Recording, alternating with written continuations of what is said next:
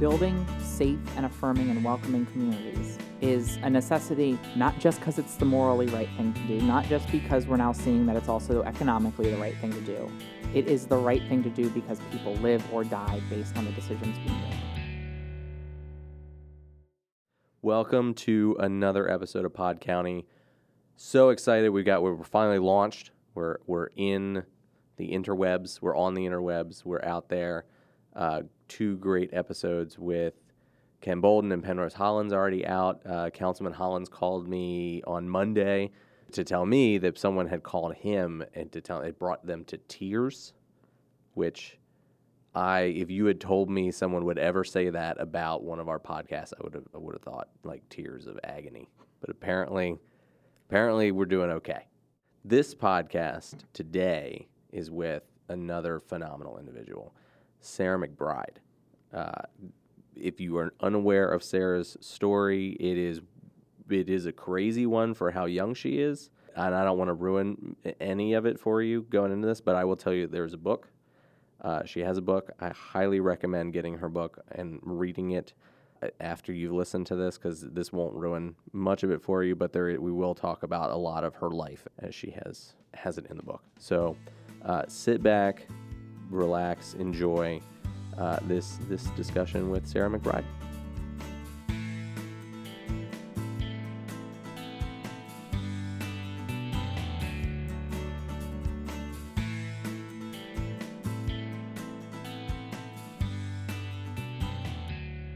So, Sarah McBride, you are the the national press secretary for the Human Rights Campaign.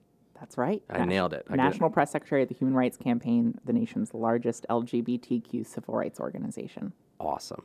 Uh, that job in and of itself uh, is is worthy of praise. But you, before you were in that position, have done a lot of really fascinating things. You were in the Obama White House as an intern. I'm pulling all this from the book you wrote, which is a fantastic book, and I re- regrettably am not farther into it. It was my my goal over the last two weeks was like I'm going to read this thing, and I got uh, 85 pages in, and that's work wouldn't let me finish. But Well, I was oh, planning on quizzing you on the entirety of the book, so you're let me tell you, 85 pages. The first 85 pages, I'm like, oh my god, how can this book be longer? There's so much in here. You know, that was one of the things after I read it, I was like, God, I've had a lot of life in the last six years. You are a you're you're transgender and you are a transgender activist, and so this book is very much about your life from your transition and coming out and and your your advocacy uh, since then, and it's very much kind of your mission um, in in everything that you're doing now, and at least in 85 pages that I've gotten through, holy moly, there's a lot in there. Well, and and and the the book's titled "Tomorrow Will Be Different: Love, Loss, and the Fight for Trans Equality." Um, the love and the loss will come in later in the book, um, and and for me, that's the most.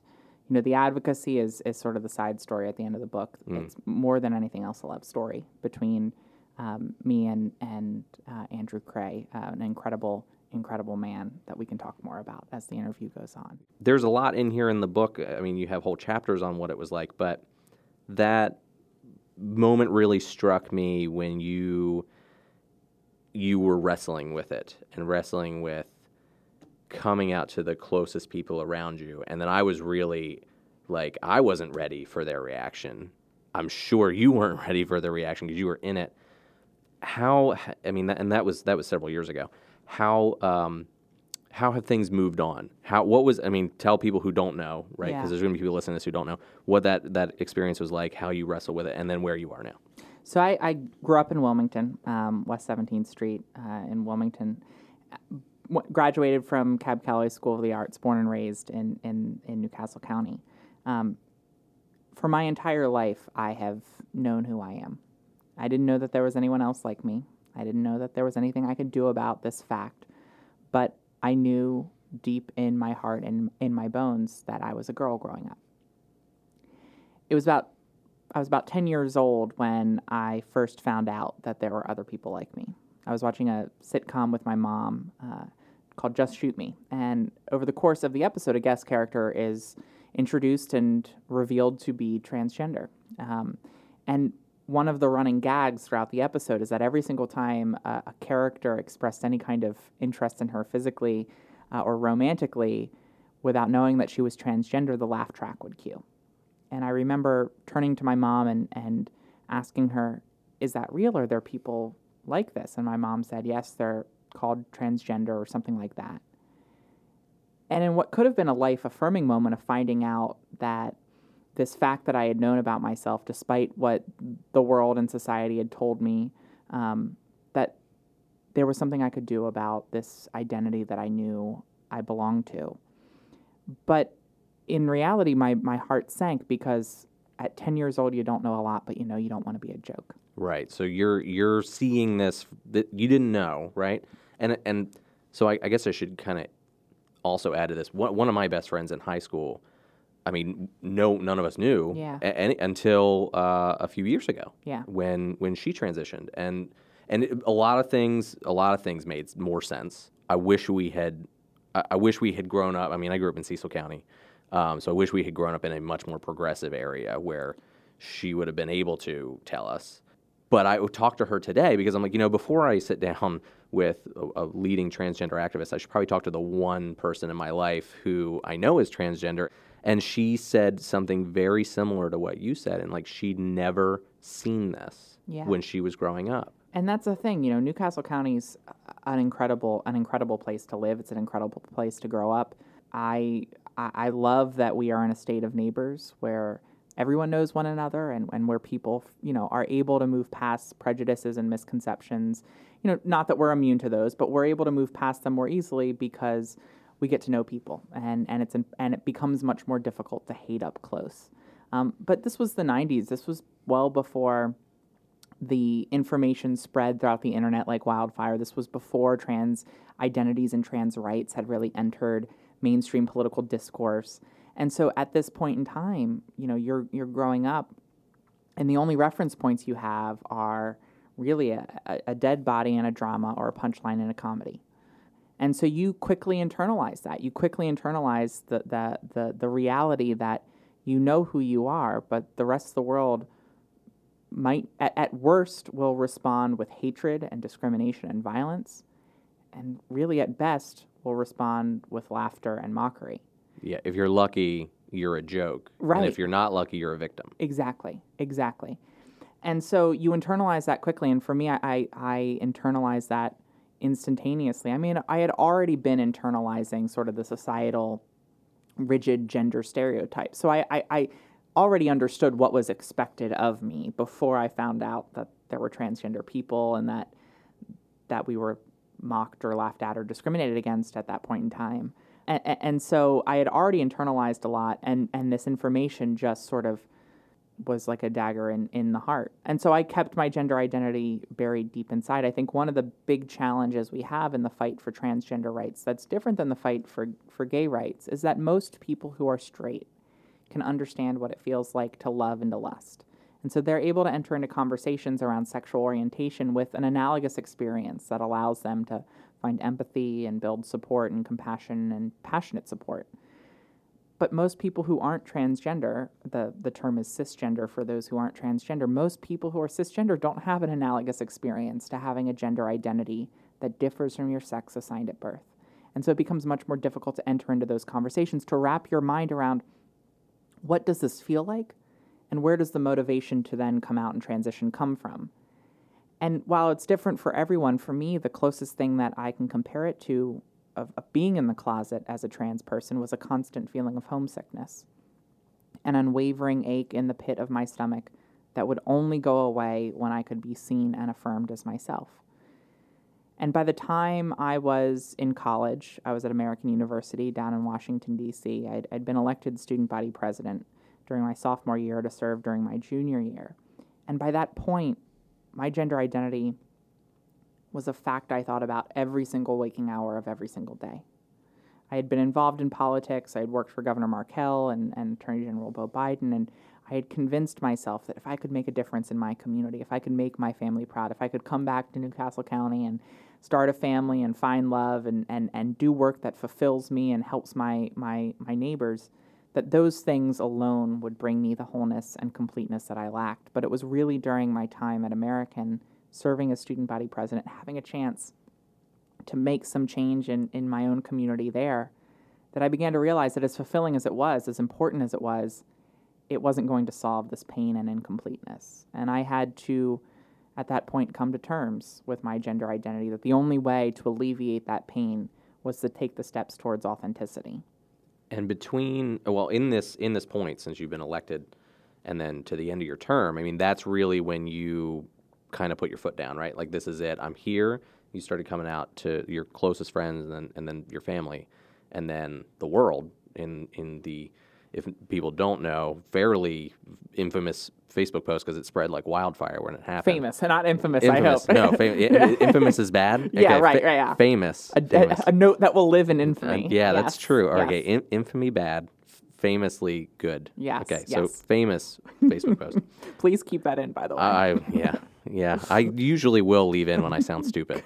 Uh, not all the time, but I'll leave that one in. that was good. Um, but the, the Facebook post where you, you told everyone, you told American, you told the world, and, and you talked about you talk about in the book uh, how you weren't sure how that was going to play, and then pleasantly being surprised how it did.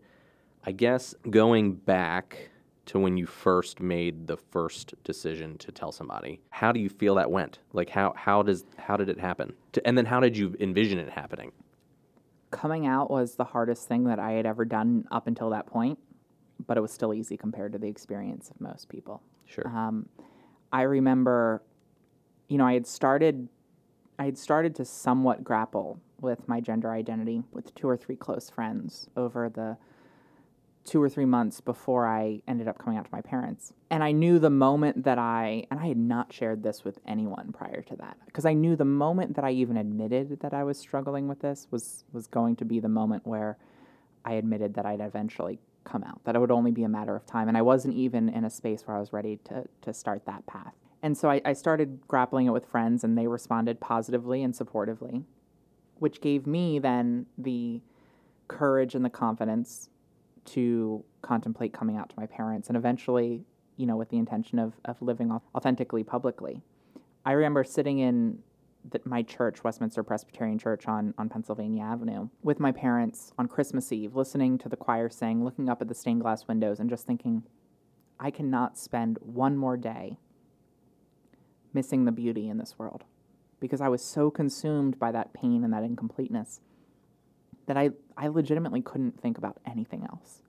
I couldn't experience life. I couldn't experience the beauty in this world. I couldn't experience all of the emotions that define humanity and define life. I, you know, after I came out, people would always say, "I, I hope you're, I hope you're happy now," and it was always said with the best of intentions. But I didn't come out to be happy. I can't, came out to f- be free to pursue and feel every emotion, to think more clearly, to, to survive, and to be myself. And so I d- literally didn't wait one more day after I had that realization on Christmas Eve. I, I came out to my parents on Christmas Day in 2011. And my parents had welcomed and affirmed and supported my openly gay older brother, 10 years older than me, when he came out about nine years earlier. I knew my parents were progressive, inclusive, forward thinking, compassionate people. But I also knew that my news would be very different for them when compared to my, my older brothers coming out because I knew that while they would eventually come to the right place, the journey there would be very difficult for them, almost more so than me, definitely more so than me. I had already I had already taken the difficult part of my journey. That their journey would be difficult because I knew they would feel two things. One, and they're wrapped in they're wrapped together. One is that they would feel like I was dying. They were they were going to feel as I had read other parents had felt, which I knew my parents would feel knowing my parents that they were losing their child. Because at the end of the day, it's it's difficult to conceptualize keeping your child when the child that you refer to as a specific name with specific pronouns and looks a certain way isn't going to look that same way, is going to be called by different pronouns and a different name. It's going to feel, it's hard to conceptualize that per- feeling like the same person. Um, and so I knew in some ways they would feel like I was passing away. And then I also knew that even beyond that, that knowing that I'd still be there, they'd feel, they'd fear rejection in every sense of the word. Because at that point, you know, this is 12 years after that, that sitcom I had watched. The conversation hadn't changed that much mm-hmm. around transgender people. They didn't have reference points for transgender people who were successful and fulfilled and happy, who were loved and in love, who were affirmed and welcomed in their communities. And so it was very difficult for them when I came out. But they also made clear that they loved me and that they'd be by my side every step of the way. And so with the courage that that they gave me in May of 2012 during the last day of my term as student body president, I came out to my campus, I came out to my community back here in Delaware, and I came out eventually more publicly to the country because of the note going viral uh, as transgender. And I was incredibly nervous about how my campus would respond. Um, you know, it's it's American University. It's a progressive, politically active campus. But again, I, I didn't have a reference point for how my campus would respond to an out transgender student, let alone an out transgender student body president. But every single comment, every single response that came in was a message of love and support and, and celebration. Celebration in the diversity of our community, celebration in the fact that our differences make us better and stronger, and celebration in the fact that our campus was responding in the way that it was responding with that love and support. And, you know, as student body president, I always said that our college campuses should look like the country we want to build in 10 or 15 years. And I think on that day at American University, we were trying to send a small but important message that while we may not totally understand what it means to be trans, while we may not be able to wrap our minds around this experience, this is how you respond with love, with kindness, with respect, and yes, with celebration in our diversity. That weight that was lifted, how, like what was that feeling? It was profoundly meditative more than anything else. Like it, it, I, it wasn't a sense of euphoria or joy or, or, or it was just my mind is free. The weight has been lifted off my shoulders, and I can finally breathe, and I can finally take in the world and and the beauty in the world.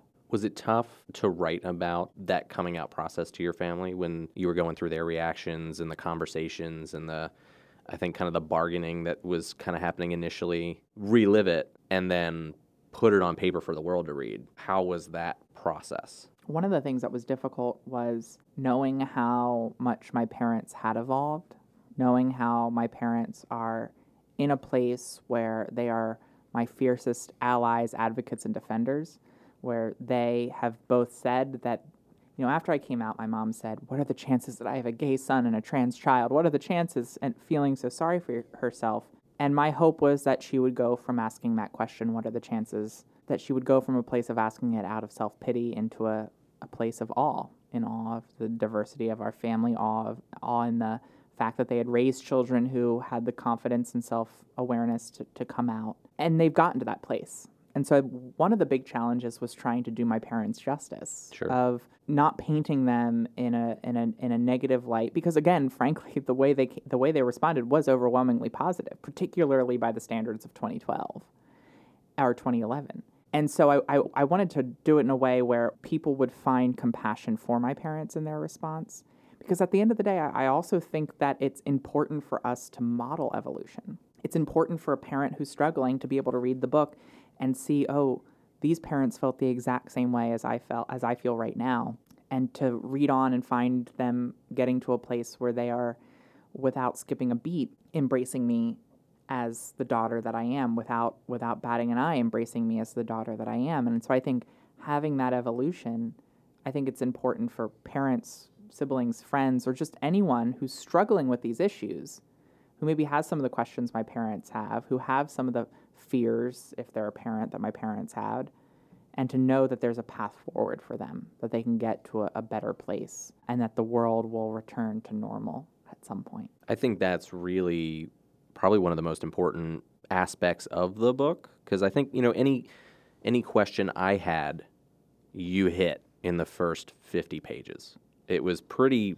I mean, like I think the only one for a while that I had had left there. I'm like, well, and you know, here's that. Like, how did you pick your name? And then you got to. I'm like, well, there's that question. I guess I don't have any more left. But yeah, I, I, when I was reading through that, and I and I felt the same way. I'm like, you know, the again, the one experience I have having a really close friend, or or at, you know, was a really close friend, go through this and having a very opposite experience. You know, having mm-hmm. having one parent left, and then having that parent who is fairly homophobic to begin with, Mm-hmm. and then reject them altogether was, you know, uh, pretty pretty eye opening. And I and I hope that parents would read this and they would look at it and and go back and say that that's still my kid, right? That's Yeah. not that's not a different person, but that really hit me. And then of course, you know, going back again when we when we look back at this time when we were teenagers and you know, then we went our separate ways to college and we had a bit of a falling out senior year. We didn't hang out much after that and a lot of that I look back now, you know, she was struggling with this internally and was coping with it with drugs and with behavior that you know we we kind of went tough love with and like if you're mm-hmm. going to do this we're not going to hang out with you anymore mm-hmm. thinking that'll stop it right thinking that it's regular teenage behavior of Right. experimentation in reality this person has a very torrid struggle going Yeah. on inside and they're trying to silence it or cope with it. And i you know i told her i was like i wish when we were teenagers right? Like i i wish i'd known. I wish in 2005 you know i had had the wherewithal to recognize there's something going on here. Well, you know, I, I I think uh, the story you just described described is is I think a very common experience. And you know, first off, trans people can make mistakes too, and and and people can can respond with you know the appropriate tough love or the appropriate you know feelings of this isn't a person who I want to necessarily you know spend time with right now. Um, and and and you know that's still possible even also with understanding the mitigating factors that sometimes can can come into play, Sure. um, and that being in the closet is a pain can be a very painful experience and can cause us to do things to silence that pain. And and for some people, it's substance abuse or behavior that that that isn't healthy for them or others, and in some cases, the extreme of that is sadly suicide for far too many people. The thought of living in this world authentically is incomprehensible and, and, and so so scary that you'd rather than just end your life than exist in this world in either the pain of being in the closet or the fear of being out. And that's a that's a sad reality. I, you know, I, I look at this issue as a public health issue we know one of the things that after I came out, one of the things that my dad did is he went online and he Googled the word transgender and he came across an aptly titled report called Injustice at Every Turn, which is quite the spoiler alert in a name. And, and through the stats, you know, one in four transgender people fired from their job because they're transgender, one in five homeless. Um, he came across a stat that, that left him particularly uh, startled, which was that 41% of transgender people attempt suicide at some point in their lives. And that's not because transgender people are predisposed to attempt suicide, it's because of the societal barriers to happiness, wholeness, fulfillment, and community. Because what you also see is that when, in those stats, is that when the transgender person is accepted by their family, that number drops in half. And when they're embraced by their community, it drops even further. Study after study has shown now that when transgender people are allowed to live authentically from an early an age as they declare and assert, and to do so with the support and love of their family and their community, that they report the exact same mental and physical health outcomes as their non transgender peers. And so when people are forced to be in the closet or forced to live in a world that doesn't accept and affirm who they are, people die. Mm-hmm. And when people live in a world where they're allowed to be themselves and to be supported in that, people live.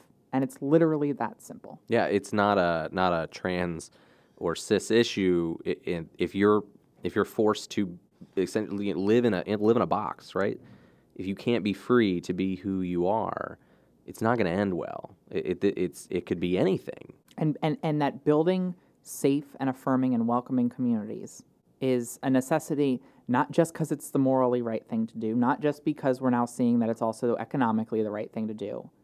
It is the right thing to do because people live or die based on the decisions we make. And we are seeing that not just on these issues, not just on LGBTQ issues more broadly, not we're seeing that across the country right now.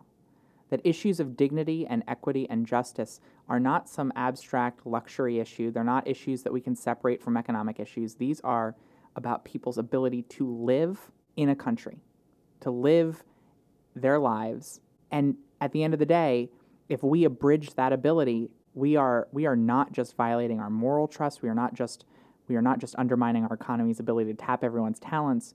We are undermining people's ability to live. I think uh, to to that note, you know, talking to her today about a lot of this stuff, you know, and I, I said to her, I was like, you know, I, I think as, as the one person I know in my life who's openly trans, we should talk. And she's like, well, I'm not really open anymore. Hmm. And I was like, well, I, I need you to explain that to me because I don't understand. And to people who were in her life for a long time, she she came out. But to a lot of new people, they don't know. They don't know that she's not a cis woman. Mm-hmm. And that really struck me eh, when I especially when I look back at your book because you talk about being in the EEOB, the the the Eisenhower Executive Office building when you mm-hmm. were an intern and people not realizing mm-hmm. and then it being like a moment for you of like, well, wait a minute. You know, I think you had like an internal moment of like, am I disappointed about this? Or uh, what like Right. what's what's am I going- relieved or am I disappointed? What's or happening? kind of both. Yeah. And and for her, it's more of a choice because she's more concerned about the the safety aspect Yeah. of it, right? That these people that she works with, some of them are not of an open mind, Yeah. and could it could it impact her? And I, I- you know, it, it, it's a it's a frequent it's a frequent question that I get. You know, one of the things that I think's dangerous that has happened in the LGBTQ community is this idea that everyone has to be out. Everyone has a responsibility to be out. It's you know you're you're shirking your responsibility to your LGBTQ you know community members if you're not out and you're not out in every circumstance and you don't live your life as this advocate. And I think that's a really unfair burden to place on people because there are a lot of people for whom being out can put them at risk of being fired from their job or kicked out of housing or, or, or put them at risk of facing violence. For some people, frankly, just being out because of social stigma creates pain for them because they know that they're not being seen fully in their gender identity. And so I think we have to make clear that everyone has to make these decisions for themselves. That there's no right or wrong way to be trans, there's no one way to be trans, there's no one way to go about this journey and for some people that means you know once they once they transition not sharing that information publicly. Some people aren't able to do that because of a number of different factors where the world maybe just presumes they're trans no matter whether they share it or not. But you know everyone should have everyone should make these decisions for themselves and, and outing people is is is a is always the wrong thing to do. When i came out my mom asked me she said do you want to be known as sarah the trans woman or sarah the woman? And I said to her, I want to be known as all of the identities that I have. And I want to be, I'm proud of all of the different identities. I am proud to be both a woman and a trans person. I am proud to be a Delawarean. I'm proud to be a, a member of this family. I want to be known in all of the identities. I don't want to have to hide any single one of them. And I want to exist, I want to build a world where I can be seen not as one identity in spite of the other identity. I want to be seen in all of my identities and affirmed in all of my identities. I want to build a world where being trans doesn't create an asterisk on my gender identity. So that's the space I want to I'm f- fighting for and that's the world I'm fighting for. And at the end of the day, I am proud of who I am. I'm proud to be trans. Being trans has made me a stronger, better, more compassionate person. It has shown me the generosity and compassion and grace of my family and friends and in my community. And it's led me to meet the person who became the love of my life, Andy. And so I wouldn't trade being trans for anything. And and one of the great things about my parents' journey is that they have said, if there was a button that I could press that would make you not trans, I wouldn't press that button. Which is great, right? That's where you want. That's where exactly want- where I wanted my parents to be. So where you. I, I would imagine every relationship, right? Like that's that's the point. If we get to that point, we're good, right? We can we can move forward now. Everything is as it should be. I, I guess that was kind of the question I was going to go into. You kind of touched on a little bit of it. it because you're it's such a big part of your life in what you do as an activist does it i don't want to say does it get old but like th- does it become like burdensome that that's the first thing everyone associates you with and that you got to get past that point first Truthfully, sometimes. Yeah. I mean, it can be annoying when it's the only thing people see you as, when you feel like you have a lot to bring to the table and that's the one thing people associate with you. And it's not because I have any shame in that being associated with me, it's just because I want to be seen in all of me. One of the things that I, though, have seen time and time again among my neighbors is that this is this is a state that people could care less what my gender is. They just care whether I'm nice and kind and compassionate, whether I'm, you know, living the values that I'm fighting for more broadly in my own life. And I think that's that's that makes us a, a, a unique kind of community because I don't think that's the, the case in many places. My hope is that eventually we get to a place as a country and as a community where people don't just say, I don't care about your gender, where we can say, I love your gender. I love everything about you. I love that your div- diversity enhances the vibrancy and the beauty of our community and our country. Because at the end of the day, the world would be very boring if we were all the same. And it is in our diversity that things are interesting, that things are beautiful, that we get insights that we wouldn't get if everyone was the same. And, and I and I want us I want us to get a pla- get to a place where we recognize that our diversity is something to be celebrated, not just to ignore. I think I think one thing that I really picked up today, again talking to my friend who who's also transgender, uh, and one of the when we talked about you know okay well I'm not really open with a lot of new people I meet because I'm worried about some of these safety things. But then in general, you know I said well if if you have concerns in you know the way the world is right now, are your concerns more female safety concerns or are they trans safety concerns? And sh- and she kind of said well both. I mean, I have mm-hmm. I have conversations with my cis female female friends about things that are going on, but then I have com- conversations with my trans friends who w- similar concerns, but but even more elevated. I mean, and to the things she was describing, like Handmaid's Tale, like what you know, what if they take our passports? What if we can't do this? What if we're no longer deemed citizens? What if how as an activist or as a person who's fighting for policy, how do you talk to people who have those seemingly legitimate concerns with things that we see happening daily and what is your vision for, for hope for the future that you can tell them you know it's going to get better tomorrow will be different There is obviously a lot of cause for concern in the current political environment, but I think there's a few things that, that I I keep in mind, and, and certainly things that I find hope in. And, and you know, I wrote this book in the six months after, seven months after Donald Trump was elected. So for me, in many ways, writing this book was a journey back to hope for me because I was certainly suffering from a, a crisis of hope. And the, the things that I, I share with them, first off, they are not going to take away our citizenship. I mean, for at least for folks who are legal citizens today, and there are trans people who are undocumented immigrants that we have obviously heightened issues. I- I think there can be a tendency to to jump to extreme conclusions as to what's going to happen, and I think we should always, you know, be be fighting to avoid the most extreme negative situations, but I also don't think we should jump to those conclusions and and and because it, oftentimes that'll just result in us getting completely consumed by cynicism and fear. At the end of the day, I'm actually as hopeful as I've ever been for a couple of reasons. One is what we've seen time and time again on LGBTQ equality is that every single time the government comes for us, every single time anti LGBTQ politicians come for us, every single time discrimination seems to move forward in the political debate in the short term, we end up having a conversation with the country that serves to open hearts, change minds, and in the end, it sows the seeds of the destruction of the politics of hate that those anti LGBTQ activists and politicians seek to implement. No one would have thought in 2004, when marriage ban after marriage ban after marriage ban was passing in states across this country, no one would have thought in that moment, with those conversations, as hurtful as they were, as dehumanizing at times as they were, that it was actually going to be the beginning of the end of the opposition to marriage equality, that within 11 years we would have marriage equality in every state in this country. In 2016, when, when the North Carolina governor targeted transgender people for discrimination with, with HB2, thinking that it was going to be his ticket to reelection, no one thought at the start of that, and, particularly he didn't think at the th- start of that, that it would result in him being defeated for reelection, the only incumbent governor in the country to lose reelection that year, and in large part, it was because he targeted transgender people for discrimination. Time and time again, when they come for us, we end up growing stronger. And, and the second reason why I remain hopeful is it's easy to get consumed by the negativity at the national level. It's easy to get consumed by the tweets and the talking heads of, of, of, the, of the federal conversation.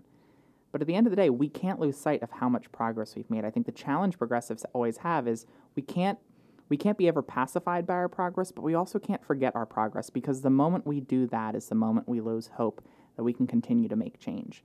And we can't forget how far we've come. We cannot forget the fact that there are millions of LGBTQ young people today who are doing what once seemed so impossible to me that it was incomprehensible growing up. They are now living their truth and dreaming big dreams all at the same time. There are same sex couples who are legally married in every state in this country. There are, are, transgender people who are being accepted and embraced by their families with broad smiles and open arms. There are young people who are dreaming of being president of the United States or a famous movie director. And being transgender and out all at the same time. These are significant changes that we have helped usher in. We have transformed impossibility into possibility into reality, and we can never forget that. I, I really think when you, you talk about that hope, right, that dearth of hope and, and where you are now, I can remember covering Prop 8 when it happened in California. And then I can remember the day that it was overturned and going – to the uh, the county clerk's office to, to to photograph people getting married, and then the stay happened, and then watching the rejection and that. But there was a rejection, but there was still like a feeling of we're we're getting there, and to think less than 10 years later, same sex marriage is, is legal everywhere thanks to the Supreme Court. I think the same thing you said that you can be trans and you can see this, these, the bathroom bills and the other attacks on that community, but look at how quickly when the tide started to turn, it turned. Well, and we've already seen it for the trans community. I mean, Donald Trump tweets a ban on transgender people serving openly in the military. The first poll that came out had opposition to that at about 50 some percent, which was a solid majority to start out with. Within a week, the majority had grown to 68 percent. Now, more than 70% of Americans oppose Donald Trump's ban on transgender people serving openly in the military every time we have these conversations. Because the moment you make that synaptic connection between the identity that, that, that you hold the prejudice towards, the moment you make that synaptic connection between gayness and marriage or trans people and serving their country, is the moment that you are now inevitably going to go on a journey towards seeing that gay person or that trans person within the context of their humanity. Uh, I see the county executive walking by the studio. Matt, do you want to do you want to jump in here and get a couple questions in? Hey, yeah. Hey, Kyle. Hey, Sarah. Sorry I'm late. I actually just have a couple. I didn't really prepare as much as I should have. I just have a couple questions for you. Your message is always laced with hope and with progress, which is really appreciated. What do you think's going on in our country now? Like when you look at where we were 10 years ago, 15 years ago, 20 years ago, there's a sense that in so many of the things you're talking about – we've made so much progress in people's attitudes. There's so much progress. If you talk to 20 and 30 year olds today compared to 10 or 15 years ago, I feel like we've made so much progress. Yet, if you turn on the TV and watch what's happening uh, in our Senate and House and what elected leaders say today, you, kind of wonder. And I was just wondering what you what you think. I think right now we're at a moment in our politics where we have to decide whether we're going to be a country where everyone has the freedom to live openly and equally, or where we're going to be a country that seeks to restrict our understanding of we the people. And I think in many ways, we are finding ourselves in a situation where a lot of people are in pain. A lot of people feel unseen and unheard. And I think too often we tend to fall into this trap of trying to prioritize pain, of saying, my pain's worse than yours, or your pain's not as bad as mine. And I think when we do that, the result is people then have to start defending their experiences, defending their pain. It only makes them angrier and it only makes them more frustrated. I think we have to get to a better place left, right, Democrat, Republican, on the coast or in the heartland. We have to get to a better place where we can truly see everyone, hear everyone, and recognize that there are real issues that are facing people whether they're people of color living in the city, whether they're undocumented immigrants living in Sussex, whether they're um, working class folks in Claymont who have seen a lot of their industries evaporate over the last several decades, that these are real issues and that the pain is real for each and every person. And I think we have to acknowledge that pain. We have to validate that pain because if you're forced into your corners to defend your pain, you can't then have a productive conversation to move forward because you're so caught up in the anger of having to say, but I'm actually hurt. And I think that's one of the issues that we have in the country right now um, is that we are we are trying to we are we are constantly trying to diminish the pain of others in order to validate our own pain. And so I think we need to make sure as people who are activists or in politics that we do a better job of truly recognizing and seeing the pain that exists in communities across our country. Um, I also think that things are changing pretty rapidly. And people feel a sense of the world is in flux. They can't necessarily wrap their minds around it, and it's difficult to see a path forward. And I think when when folks feel like things are out of control, for many people, their instinct is to look backwards, is to grab a hold of the few things that maybe they, they think they understand. And I think the other challenge we have to have is to say, yes, change can be scary, but it's oftentimes in the biggest crises, it's oftentimes as we face our biggest challenges that we take our most significant steps forward. And the challenges and, and, and the change and the, and the flux that exists in society is an opportunity that we have to meet, that we have to seize this moment, that we have to create the, uh, uh we have to take the, the, the dynamics and the changes that are happening in our economy and our communities and to, to say these changes require big action.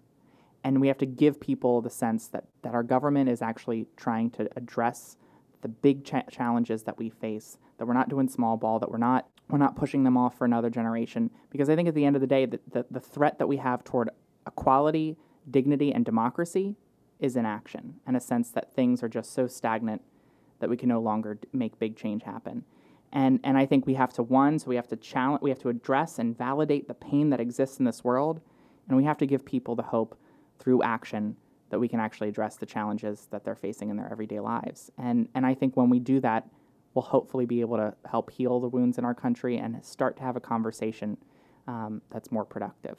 I think you're right that this is a moment of opportunity, that our country is seriously divided. Take a random group of 10 people in New York, Philadelphia, DC, LA, San Francisco, Chicago, ask them, Dallas, Atlanta, ask them what they think about LGBTQ rights. Chances are you'll get a very different answer than if you talk to someone in rural Iowa, uh, Sussex County, Delaware. You know, I think that creates a divide. You know, there's a divide in attitude in this country, and I think it's our job as leaders to make sure whatever we're talking about, whatever our policy agenda is, we're bringing people together and we recognize that we're all Americans here and we all need to work together with an appreciation and respect for each other to move this country forward. There have been much greater challenges in our country's right. history than there are uh, today. And also, just having spent some time, some of my adult life working outside the country, it's incumbent on us to be united as a country. If we're divided, that ultimately will hurt all of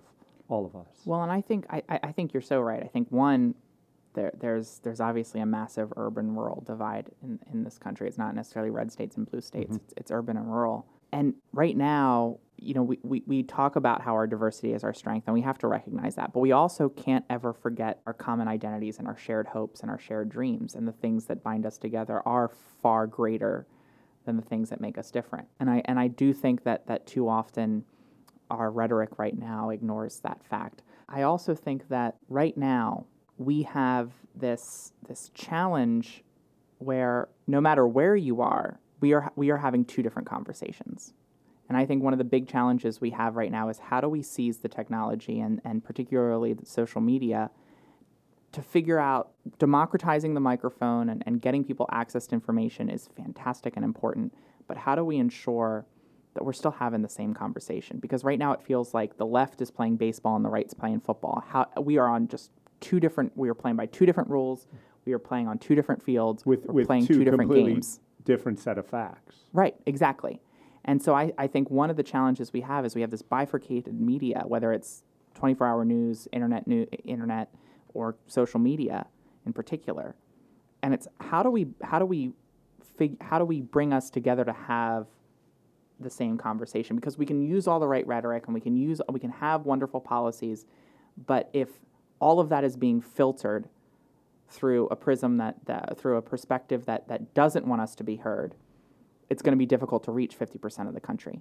And I think that's one of the biggest questions we have. And I think the only way for democracy to, to thrive is for us to have a conversation that we're all a part of. And, and I think that's one of the challenges we face with this individualized, sort of self curated media that we have right now. Yeah, Sarah, you spoke at the 2016 Democratic Mm-hmm. National Convention. You're, how old were you then?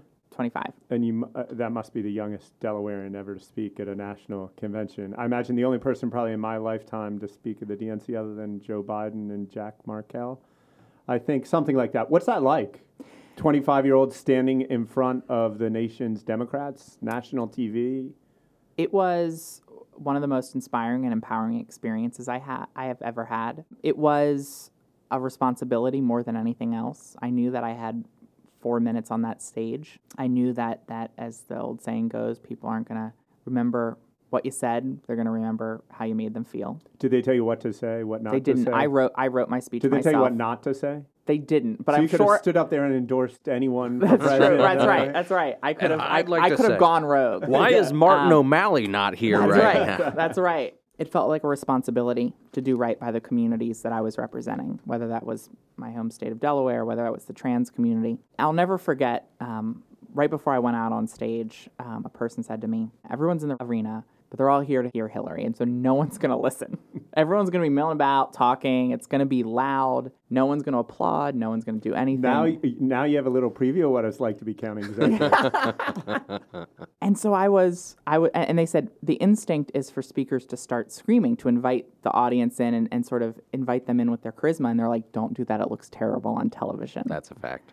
And I thought, oh my God, I'm going to not be able to strike this balance. I'm going to start projecting and screaming, and it's going to look terrible on television. And I had, and I knew that there was a chance that like CNN and MSNBC would actually cover the speech. But the moment I walked out, for the first time that night, the audience started applauding and listening. And it wasn't about me. They had no idea who, who I was specifically, but they understood that this was a moment. it was historic That this was the first time in the convention that a transgender, in a major party it- convention, right. that a trans person would be in American speaking history. Yeah.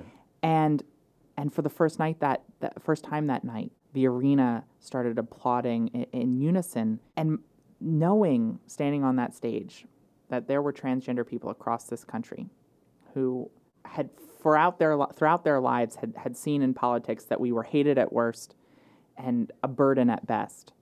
To see thousands of people in an arena in what is sadly traditionally the most cautious field politics stand up and applaud and affirm our dignity and affirm our cause as they, their cause for whatever has happened since then that feeling has never left me that we have an alliance of supporters thousands of people in that arena and millions of more people across this country who have made clear that our cause is their cause that they will be by our side every single step of the way that they'll fight with us and for us and I saw that firsthand at the convention. I've seen that in the years since fighting for LGBTQ equality. And that is a profoundly comforting fact to know that we are not alone in this journey and in this fight.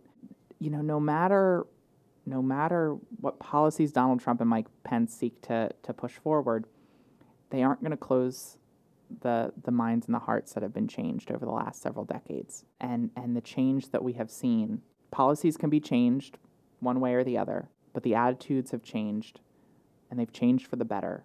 And in the end that will lay the foundation for equality to move forward. Acceptance and understanding doesn't really go backward. That's generally speaking right. Yeah. That's generally speaking right. you know, your work in the Obama administration, you came in, you were, I want this internship. It's so competitive.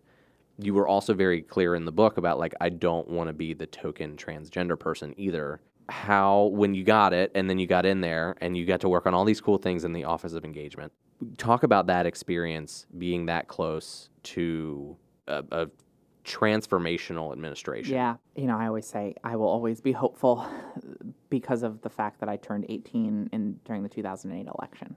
Um, that my first vote was for Barack Obama for president. That's an incredible privilege.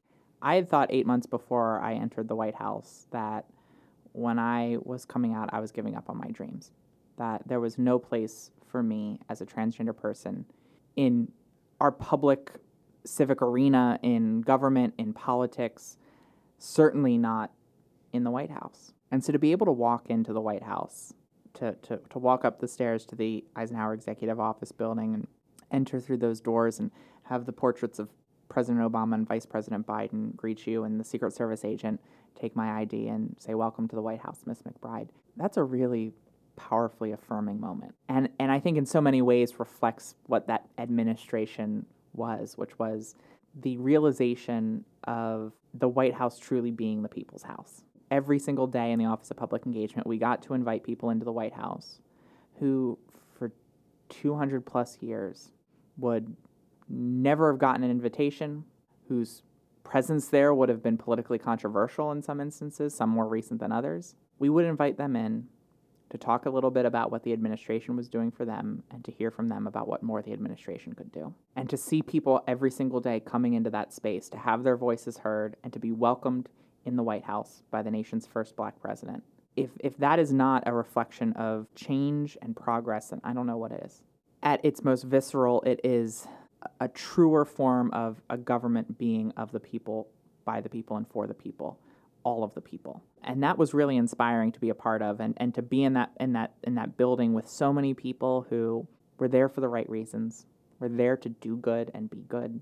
I, I, certainly didn't want to be the trans token, but I also understood that I had a responsibility as the first trans woman to be walking those halls uh, from on a day to day basis, working there, at least out transgender woman, that I did have a responsibility to take that moment, to take that opportunity to educate people in the highest levels of our government about who trans people are and what our needs are because it becomes much more difficult to deprioritize an issue when you're walking the halls with a person impacted by it, when you're sitting across a conference table from them, when you have to see them every morning. And so, in many ways, you know, the Obama administration had been very pro LGBTQ from the start, but the progress we saw on trans rights was sort of announced with a whisper.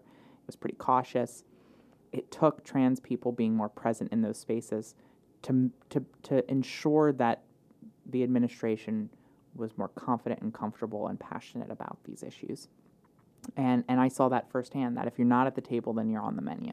That's a good. I'm going to use that. I don't know where I'm going to use it, but I'm going to I've use stolen it. it from from other places. Okay. All right. Good. so it's just I'm I'm receiving stolen property. Yeah. Well, you know, good lines are neither created nor destroyed. Ooh. See, that's probably another one, huh? I used to work. No, I actually made that up because that's based on. I used to work at a think tank, and I used to say that public policy is neither created nor destroyed. Mm, it's uh, it's just what energy Yep, matter. that's Yeah. right.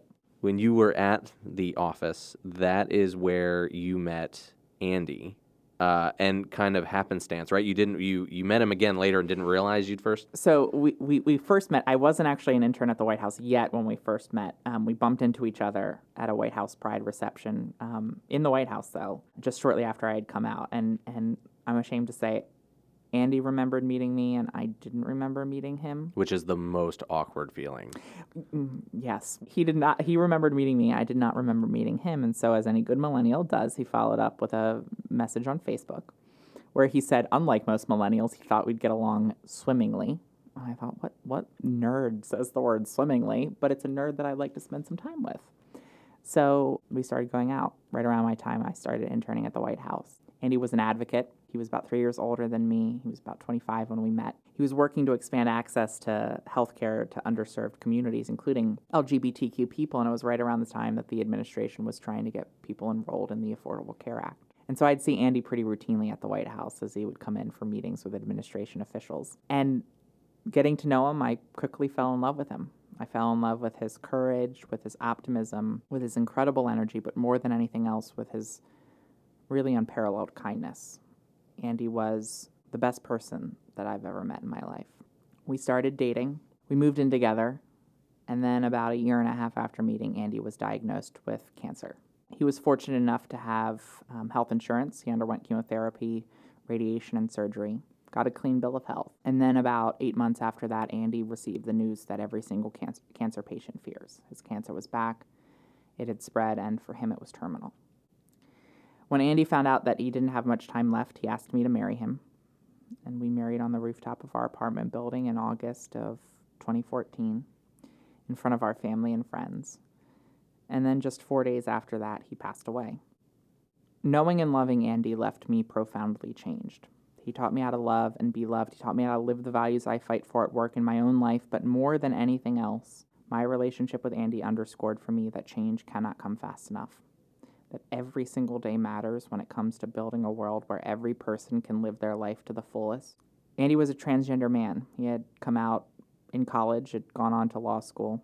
He was living his life and, and he should have had three quarters of his life as his authentic self, having come out in college. But because of circumstances outside of his control, he had less than a quarter, and, and a lot of people have even less time than that. And what that experience is, what that experience reinforced for me is what Dr. Martin Luther King called the fierce urgency of now. That every single time we ask LGBTQ people or people of color or immigrants or women or Muslims or people with disabilities to sit back and allow for a slow conversation to take place before we treat them with dignity and ensure them opportunity, We are asking people to watch their one life pass by without the respect and fairness that every person deserves, and that's too much to ask of anyone. We've talked a lot about finding hope in this conversation. And I think for me, in writing this book, one of the one of the other things I realized, in addition to, to all of the progress that we've made, the progress I've seen in my own life, the transgender young people I get to meet across this country who are living their truth and dreaming big dreams all at the same time, in addition to all of that, one of the things that I've also come to realize is that something my brother told me in the last month of Andy's life. He's a radiation oncologist, and he said, I've seen a lot of people struggle with and eventually pass away from cancer. I've seen a lot of loved ones and caregivers who struggle through that.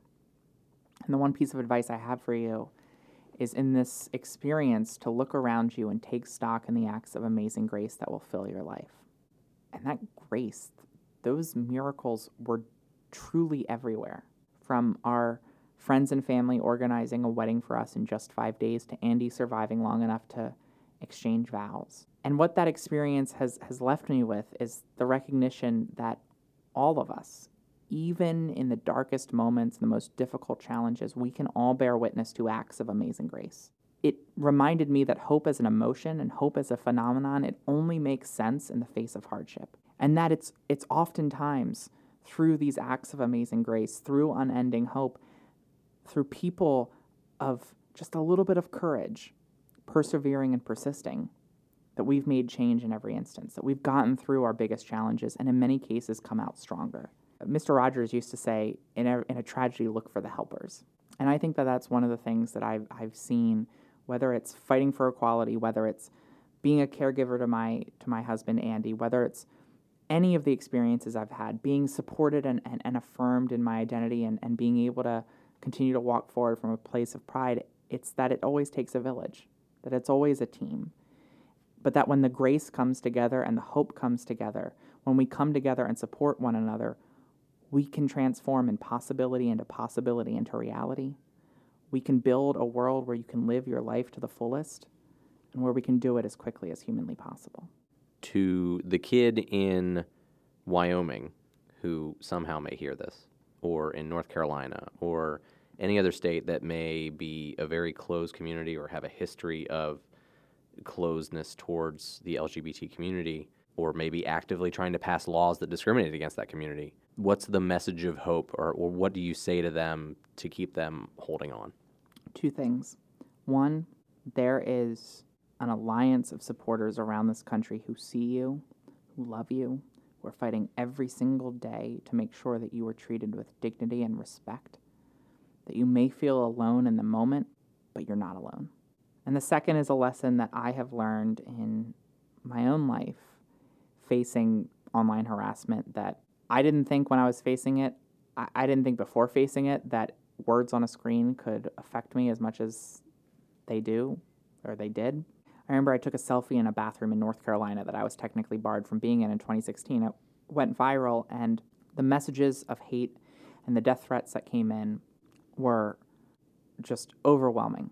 And more than anything else, the, the message that came in the most was a, a message, just three letters KYS, KYS, kill yourself, kill mm-hmm. yourself, over and over again. And again, I, I was 25 at the time. I didn't think these things could affect me, but they did. It's the only time in my life where suicide even became a rational thought for a moment. And I thought, I don't know if I can do this. I don't know if I have thick enough skin for any of it, for, for advocacy, for politics, whatever it is. I don't know that I can do it. And I spent a lot of time reflecting, and I came away with an important realization that allows me to move forward, and I hope it helps other people who face bullying or hate or rejection. Everyone has an insecurity. Everyone has something that society to- has told them they should be ashamed of. Whether it's your gender identity or your sexual orientation, whether it's how you sound, what you look like, what you do, any host of different characteristics or identities or experiences, everyone has, has something that society says they should be ashamed of and they should hide. And the thing about LGBTQ people is that we have taken that insecurity and that fear and we've not only conquered it in many cases, but we often conquer it and walk forward from a place of pride. And the bullies see that power. They see that individual agency in conquering your own fears and insecurities, and they're jealous of it. They're jealous that they don't have that power. So you need to know that you are powerful. You are powerful just by being and you carry that power with you from the safest of spaces to the scariest of places. Sarah, thank you so much. Thanks for having me on.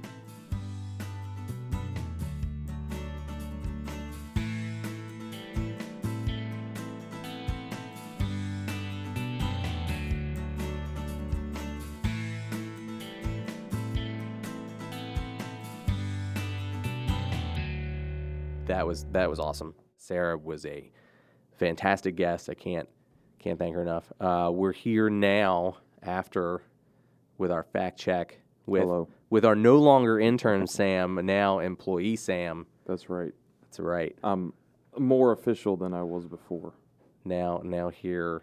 as Now I have real responsibility. yeah. With with with medium power comes medium responsibilities. I don't know if that's the quote. I don't, but it's more apt to you now. All right, Sam. So so we talked about a lot in this. Uh, what what what what do we need to clarify? so I think that this issue is like really kind of, you know, the whole LGBTQ community and, and the trans community is kind of like, uh, I think, a very uh, generational uh, topic because I think for my generation and even, you know, we're pretty much in the same generation. This issue is something that I think is being accepted a lot more for us and, and something that where we are maybe having more compassion towards people who are different than us. This is definitely, uh, I think, for us, for our generation, for the millennial generation, kind of like uh, w- the same way. I guess maybe our parents would have watched the civil rights movement. You know, this is really kind of the the civil rights movement of our time, and you know, it, it's hard to imagine, especially I, I would think if you're younger than we are now. The, the LGBTQ community far more accepted now today, and Yeah. to- from I think probably probably 2008 to now than it would have it would have been prior to 2000 because you know Sarah talked about you know in the 90s a lot of these sitcoms you were just kind of starting to see some of these people portrayed but they were always portrayed you know uh, uh, she mentioned either in humor or or in you know Yeah. the fatal consequence of being different where you probably wouldn't have seen these characters portrayed in any light remotely positive in Yeah. prior to that but it's crazy when I look back and look, you look at some of like the historical shows. Like, I mean, I'm a big fan of, of The Terror on on um, AMC. Great, great show. Um, you know, this season they they they're looking at the internment uh, period during World War II. This issue comes up. You've got a Japanese character and a Hispanic character, and and the the reaction when people find out they're together, right, and that it would be illegal for them to marry because they were. Uh, they would have been an interracial couple, right? And like the, that, there was a period where that was like not even uh, speakable, right, in society. And now, you know, we're, we're so past that. I mean, in general, past that. There's certainly areas of the country that are not past it, but and now for our generation into the LGBTQA plus community, you know, looking at same-sex marriage and trans issues, this is this is our our time to look at these things and say, well, yeah, these are human rights. Why are we why are we even having to talk about this? Yeah, I think a lot of it comes down to just just listening. I think that's one of the biggest things that has changed in my life towards, you know, these types of issues is just realizing that you are never going to be a, be experiencing the same things as someone else and like it's almost like, you know, the who are you to tell somebody you don't feel like this or you are confused. You know, she said that her gender identity you know during college was like something that literally consumed her every day of her of her life. Uh, it's the first time I've ever heard somebody use like the homesick analogy uh, uh, to to talk about it. I thought that was really that really resonated for me. Like you, you know, it's finding that way to put it on terms that you can relate to if you because you can't relate specifically, and and that was I think pretty salient. So as far as as far as like statistics to kind of back up what we're discussing on this podcast, it, it's it's tough, right? Because this is a this is a very small community, and just recently there have been more efforts from you know the government side and and like scientific research and stuff like that towards this community to to kind of better understand and, and get the demographics within the community. And the kind of the best thing I found was a t- uh, 2015 report on the transgender community by the U.S. government. One of, one of the major issues that that keeps getting brought up, at least from like articles and some things I was researching, that healthcare and health insurance is, is a is a big issue within this community because being transgender is not 100% supported by the government and supported by you know health the healthcare industry that for them to register and get the proper health they need for you know, who they identify as is is a little tougher because one in four respondents to this this 2015 survey said that they wouldn't even step into a hospital because they were fearful of a misdiagnosis. Mm, that is that is impactful. I mean, uh, one of the things Sarah talks about in her book is when, when she changed her name, when she officially started going by Sarah, and and this is right as she's going into her internship at the White House, and the background checks that you have to go through to become a White House employee, even as an intern, are are pretty thorough, right? And so how how is that going to work for her? And like the the fear. So th- you know, you think about from a health uh, perspective and then you think about from uh, from an employment perspective, right? When someone's going to run a background check on you, and what are they going to find? And if you don't have protections, you know, against discrimination because you're trans, then then you live in a in a separate world of fear that ninety percent or more of the population don't have to deal with. I think a lot of that comes down to like it's almost like a systematic problem. I think that with the new wealth of information and like kind of the internet age and the digital age, I think it's almost crucial for a lot of policies and and and, things to be updated to what's really happening in the world now that we have more information because it's a, a lot of it is stagnant and a lot of it is not even intentionally discriminative Right. How do we get uh, how do we get our, our systems and our institutions up to the speed of society, right? Yeah. To moving moving with us. I think you know one one big way we do that is we need to as a as a population we need to look at who we're putting in office, right? We need to we need to try to make sure that the people who represent us actually reflect who we are and that that we have you know, because we have a diverse society, we have a diver, we have diverse legislatures, we have diverse uh, leadership groups, you know, whether it be a city council or a county council or a state house or a Congress or, you know, whatever governing body, it should reflect, you know, as that body, a whole of the body it represents.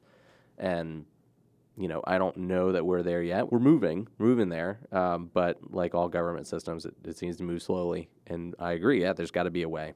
Maybe that's the way to, Yeah. to get it to move more at the speed of society. yeah, the more and more we can become understanding towards just letting people live and letting it be part of what is normal, then a lot of this stuff will kind of fade away. Some people can't get past the the initial like I don't want to be what I was at birth or like I don't identify as as what I was identified at birth. And I think that's a concept that people really struggle with almost sympathizing for, you know. And, and I think that that was a lot of the point that she was driving home is that you just need to listen to these people and accept that this is a very real thing. And I think she she talked a lot about her parents and how that was for them accepting, and it it, sho- it kind of shows that you can start building those kind of kind of that that compassion and that and that understanding of, of what the real issues are here. and in, and in the media too, right? I mean, that's that's one thing she brought up early on is, you know, when she was coming up, you you were either a joke or a victim, and I think the more that in, individuals from the trans community are portrayed in in in stronger character roles going forward, it won't be a foreign, strange concept to individuals. They'll be able to, uh, you know, internalize it the same way, you know, the same way that Will and Grace helped so, uh, homosexuality for the general populace. You know, I, you you need to have programs that can do the same thing for trans issues. It might not be shocking to people, but there is a higher percentage of suicide rate within this community as well. U.S. population average is 0.6 percent, and it's up to seven percent. In att- this is this is attempted suicides within the past year is the, the what they say on the survey. That that kind of tells you that there is a lot of stigma around this issue, and there's a lot of discrimination and harassment and talk around this without um, any understanding. And I think what that takes is government funding. That takes scientific research and just to understand all of this better so that we can make policies and make health decisions based like as best as we possibly can towards the, towards the community. And one thing Sarah brought up too is, you know, that may be the the seven percent number may be the number overall for the trans community, but for people of color, it's it's significantly higher because there are certain communities that the stigma is still so high, especially in communities of color, that a lot of people ne- they never could come out mm-hmm. in their own community because of fear of, of persecution and ostracization. It would be, you know, it, would completely destroy their social network and their support network. And the suicide rate in the trans community may be seven percent, but it also may be higher because who mm-hmm. knows how many and suicides. that's exactly and that, that's kind of like the whole point of, of what part of the issue is is that even though there's this this like one survey which is like the only like official i mean a lot of the a lot of the articles i was looking around were referencing this 2015 survey because that's about all they have for like hard numbers and then i saw a bunch of articles that were even disputing that these numbers are not 100% accurate because it only you know surveyed 250,000 people and, and you know a lot maybe some some of the questions aren't perfect and, and they're not really getting the right information that they need to get to to kind of understand what's going on Right, and- looking at the methodology. Yeah. I guess we are at a point where the Equal Protection Clause applies to the gay community, but I think there's even still some areas where that's a question. Mm-hmm. Like that, you know, the the same-sex marriage ruling, I think, applied there, but we still you still see where you'll have denial of service in some areas, and then those get individual challenges. So, you know, even even in that aspect, I think. yeah and uh, the uh, you're i think you're going to go down like empl- almost some employment issues going Mhm. on and that, that was surveyed in here too um, and it it's it's saying that 15% of the trans community is unemployed from the survey which is 10% higher than the us average at least at the time again this is 2015 Right, is right. the last information we have on it but a lot a lot of the the respondents to these questions had stated that their job either fired them for coming out or they were not considered for positions because of, of being transgender. So that that's that's another issue where we need to it's it's almost like compliance and like HR, right? That it just needs to be part of the culture of acceptance that th- it doesn't th- that's not why you would or wouldn't get a job, right? Being transgender isn't the reason you shouldn't get a job. Right, It should be your skills. you know, my friend that that uh, is trans. That that's one reason that she is not openly trans with people that she doesn't that she hasn't known since before because she worries that you know where she's at she it's it's at will so you know she could lose her job for anything uh, the same fears that sarah had uh, when she when she came back to delaware from american and pushed for the um, the trans protection bill that that she inevitably got passed. Which which actually fun fact because I wish I'd been farther in the book when I when we did this podcast. I like really kicked myself that I hadn't gotten in. But had I gotten about twenty more pages, I would have seen where I make an appearance in the book. Oh. Yes. So she talks about working in Delaware to get trans protections passed. At the same time, Delaware was was also considering legalizing same-sex marriage. So two big issues. Everyone told her you can't do two of these. You can't. Yeah. do two uh, LGBT um, But the- issues at once. But that's right? the thing, right? Is that why? Why is that? Why is that even a question? Why it, is it a oh, problem? you can't, you can't do these both You at the same time. You can't move forward that fast. Yeah, You and gotta- it's like yeah. ah, that, So- that's that's what's really frustrating. so so so they they got same sex marriage through, and she's she's on the floor arguing, and when I'm reading this, I'm like, I feel like I covered this. I feel like I was there. And then she describes like these the photo that ran uh, on the cover of the news journal the next day, and I'm like, I think I took that photo. And I went back through my archive and I found them all, and. Uh, and so I tweeted. I was like, you know, holy cow! I just, you know, I'm reading this, and now I'm reading about myself, and I, I, she saw that and she was like, you know, oh my goodness. And so, so great moment that came out of that.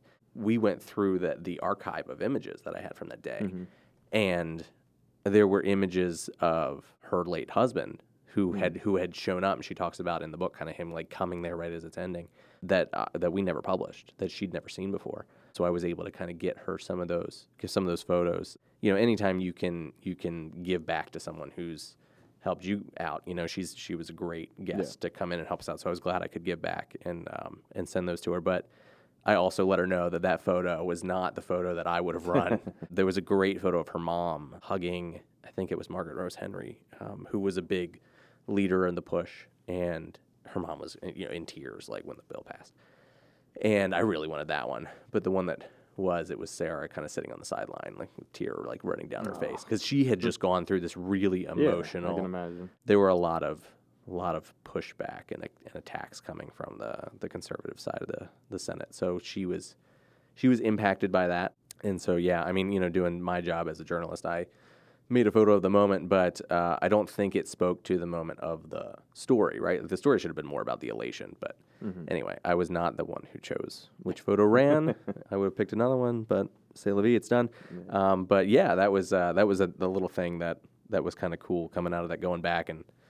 I wish I would have been farther and we could have talked about it on the podcast. It's i again, it's it's tough to really discuss statistics because of the just this almost scarcity of them. I mean, this is this issue has not has really not been heavily researched and heavily explored uh, for like you know official research. You know, you can get people's you know think pieces, opinions. I mean, you Google anything, you'll get fifty thousand results of people's thoughts on on the matter. But how do you know how to support? How do you- yeah, how do you if know how to support? Don't, if you don't know where these people are and you don't know how many Yeah. people you're trying to help, yeah, Yeah. you need need numbers. We need more numbers, more stats. Mm-hmm. That's going to help us figure out how we support this community uh, and where this community is and and how you can support them. Because if you don't know, you can't. If you don't know where the people you need to help are and how many people you need to help, how do you help them? Yep. Cool. All right. Well, thanks for listening. Uh, and we will see you on the next episode. We won't see you at all because it's a podcast, but you can hear us on the next episode podcast.